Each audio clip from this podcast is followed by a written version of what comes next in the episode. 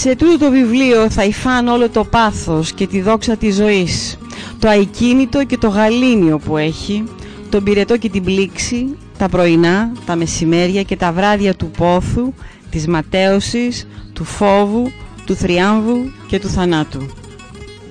Άραγε αυτό το γλυκό ηλιόλουστο απόγευμα στη θάλασσα με τα πράσινα και τα χρυσαφένια λαμπυρίσματα με το αεράκι να απλώνεται στα καταστρώματα όπου ραχάτευαν οι ναύτες να ήταν το απόγευμα του θανάτου.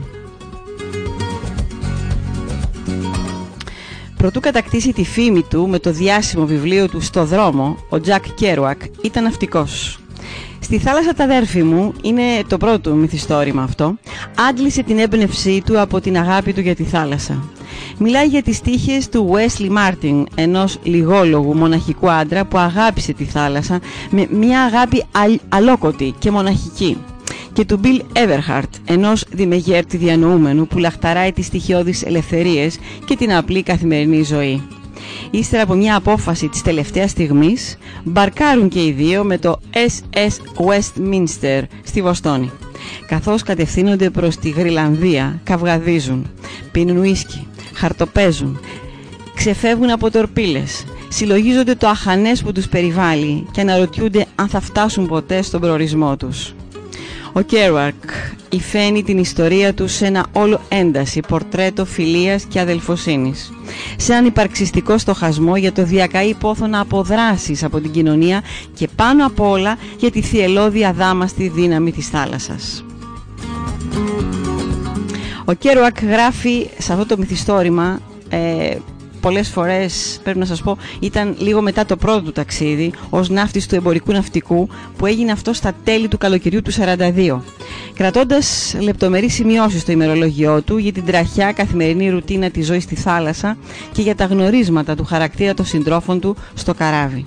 Λίγο μετά το γυρισμό του στη στεριά ήφανε αυτές τις αυθόρμητες παρατηρήσεις σε ένα χειρόγραφο 158 σελίδων, το οποίο χάθηκε όσο ζούσε τώρα εκδίδεται στο σύνολό του μαζί με αποσπάσματα από πρώην, πρώιμα διηγήματά του και επιστολές καθώς και σχολιασμό που διαφωτίζει την εξέλιξή του ως συγγραφέα.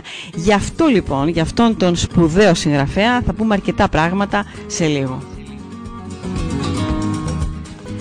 Ο Τζακ Κέρουακ ήταν ωραίος και παρέμεινε ωραίος γιατί πέθανε νέος. Έγραψε διηγήματα, ποίηματα και μυθιστορήματα, αλλά το Magnus Opus ήταν το βιβλίο του «Στο δρόμο». Εκδόθηκε το 1957 και 11 χρόνια αργότερα οι φήμες ήθελαν τον Francis Ford Coppola να διεκδικεί τα δικαιώματα για μια ταινία που ποτέ δεν πραγματοποιήθηκε. Χρειάστηκαν να περάσουν πάνω από 50 χρόνια για να το σκηνοθετήσει τελικά ο Walter Sales. Αν θυμόσαστε καλά, ήταν τα ημερολόγια μοτοσυκλέτας είχε φτιάξει, είχε, ε, ήταν μια ταινία του γνωστή του Walter Sales, οι Σάλες όπως αλλιώς τον λένε. Στα χρόνια που μεσολάβησαν το βιβλίο του αποτέλεσε πηγή έμπνευσης για ταινίες όπως Ξένιας στο Καβαλάρης, Πέντε εύκολα κομμάτια, Θέλμα και Λουίζ και Γεννημένη δολοφόνη. Νομίζω ε, εμβληματικές ταινίες. Δεν υπάρχει κάποιος που δεν τις έχει δει. Το να βάλεις τώρα τρεις νέους σε ένα αυτοκίνητο καθοδόν για το Denver, το Σαν Φρανσίσκο, το Λος Άντζελες, το Τέξας και το Μεξικό, μπορεί στις μέρες μας να έχει μια χροιά ρομαντισμού ή κοινοτοπίας. Ο Κέρουακ όμως έγραψε το βιβλίο σε μια εποχή που κανένας Αμερικανός δεν ταξίδευε γιατί δεν είχε λόγο να φύγει. Όλοι ζητούσαν τη σταθερότητα.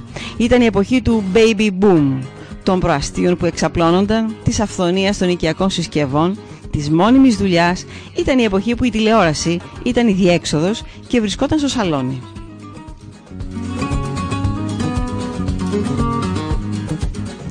Οι πειραματισμοί με σεξ και ναρκωτικά, η αμφισβήτηση της κοινωνικής τάξης, η φυγή από την πόλη και τις καταναλωτικές συνήθειες, αλλά και η ελεγεία στην ειλικρινή αντρική φιλία μέσω του Σαλ και του Ντίν που βγάζουν ο ένας του άλλου τον καλύτερο και το χειρότερο εαυτό είναι αυτά που συνθέτουν την περίληψη του βιβλίου στο δρόμο, αλλά δίνουν και τον ορισμό μιας γενιάς. Το όνομα αυτής της γενιάς προσδιορίζεται από ένα μουσικό ρυθμό, το beat. Θα την καταγράψουν στα βιβλία τους και συγγραφείς μεγάλοι όπως ο William Burroughs στο γυμνό συμπόσιο. Να σας πω ότι η ταχύτητα της γραφής του Κέρουακ ήταν παρημιώδης και η ατάκα του Τρούμαν Καπότε χαρακτηριστική. Ο Κέρουακ δεν γράφει, δακτυλογραφεί. Το 1941 έγραψε σε μια δανεική γραφομηχανή 200 διηγήματα σε διάστημα 8 εβδομάδων. Ήθελε ακριβώς αυτό, ο τρόπος γραφής να ταιριάζει με το περιεχόμενο. Ήθελε μια αυθόρμητη πρόζα, όπου η εμπειρία θα μπορούσε να μεταγγιστεί απευθείας στον αναγνώστη, σαν πρόκληση ενός σοκ τηλεπάθειας, όπως έλεγε.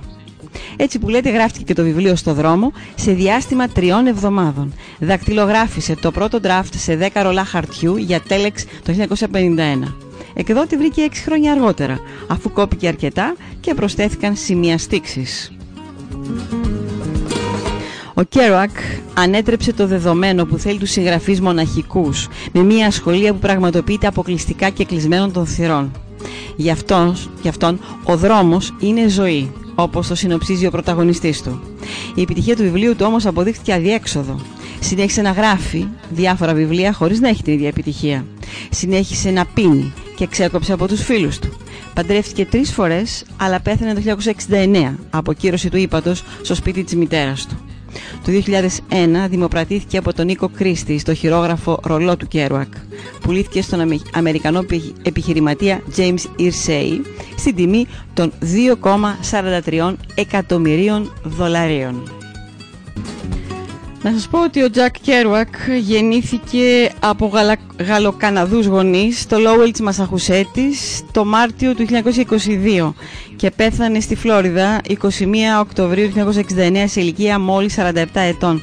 Είναι ο ίδιος που τυχαία ανακάλυψε και απέδωσε στο λογοτεχνικό κοινωνικό κίνημα και τη γενιά του την επωνυμία Beat στα τέλη του 40.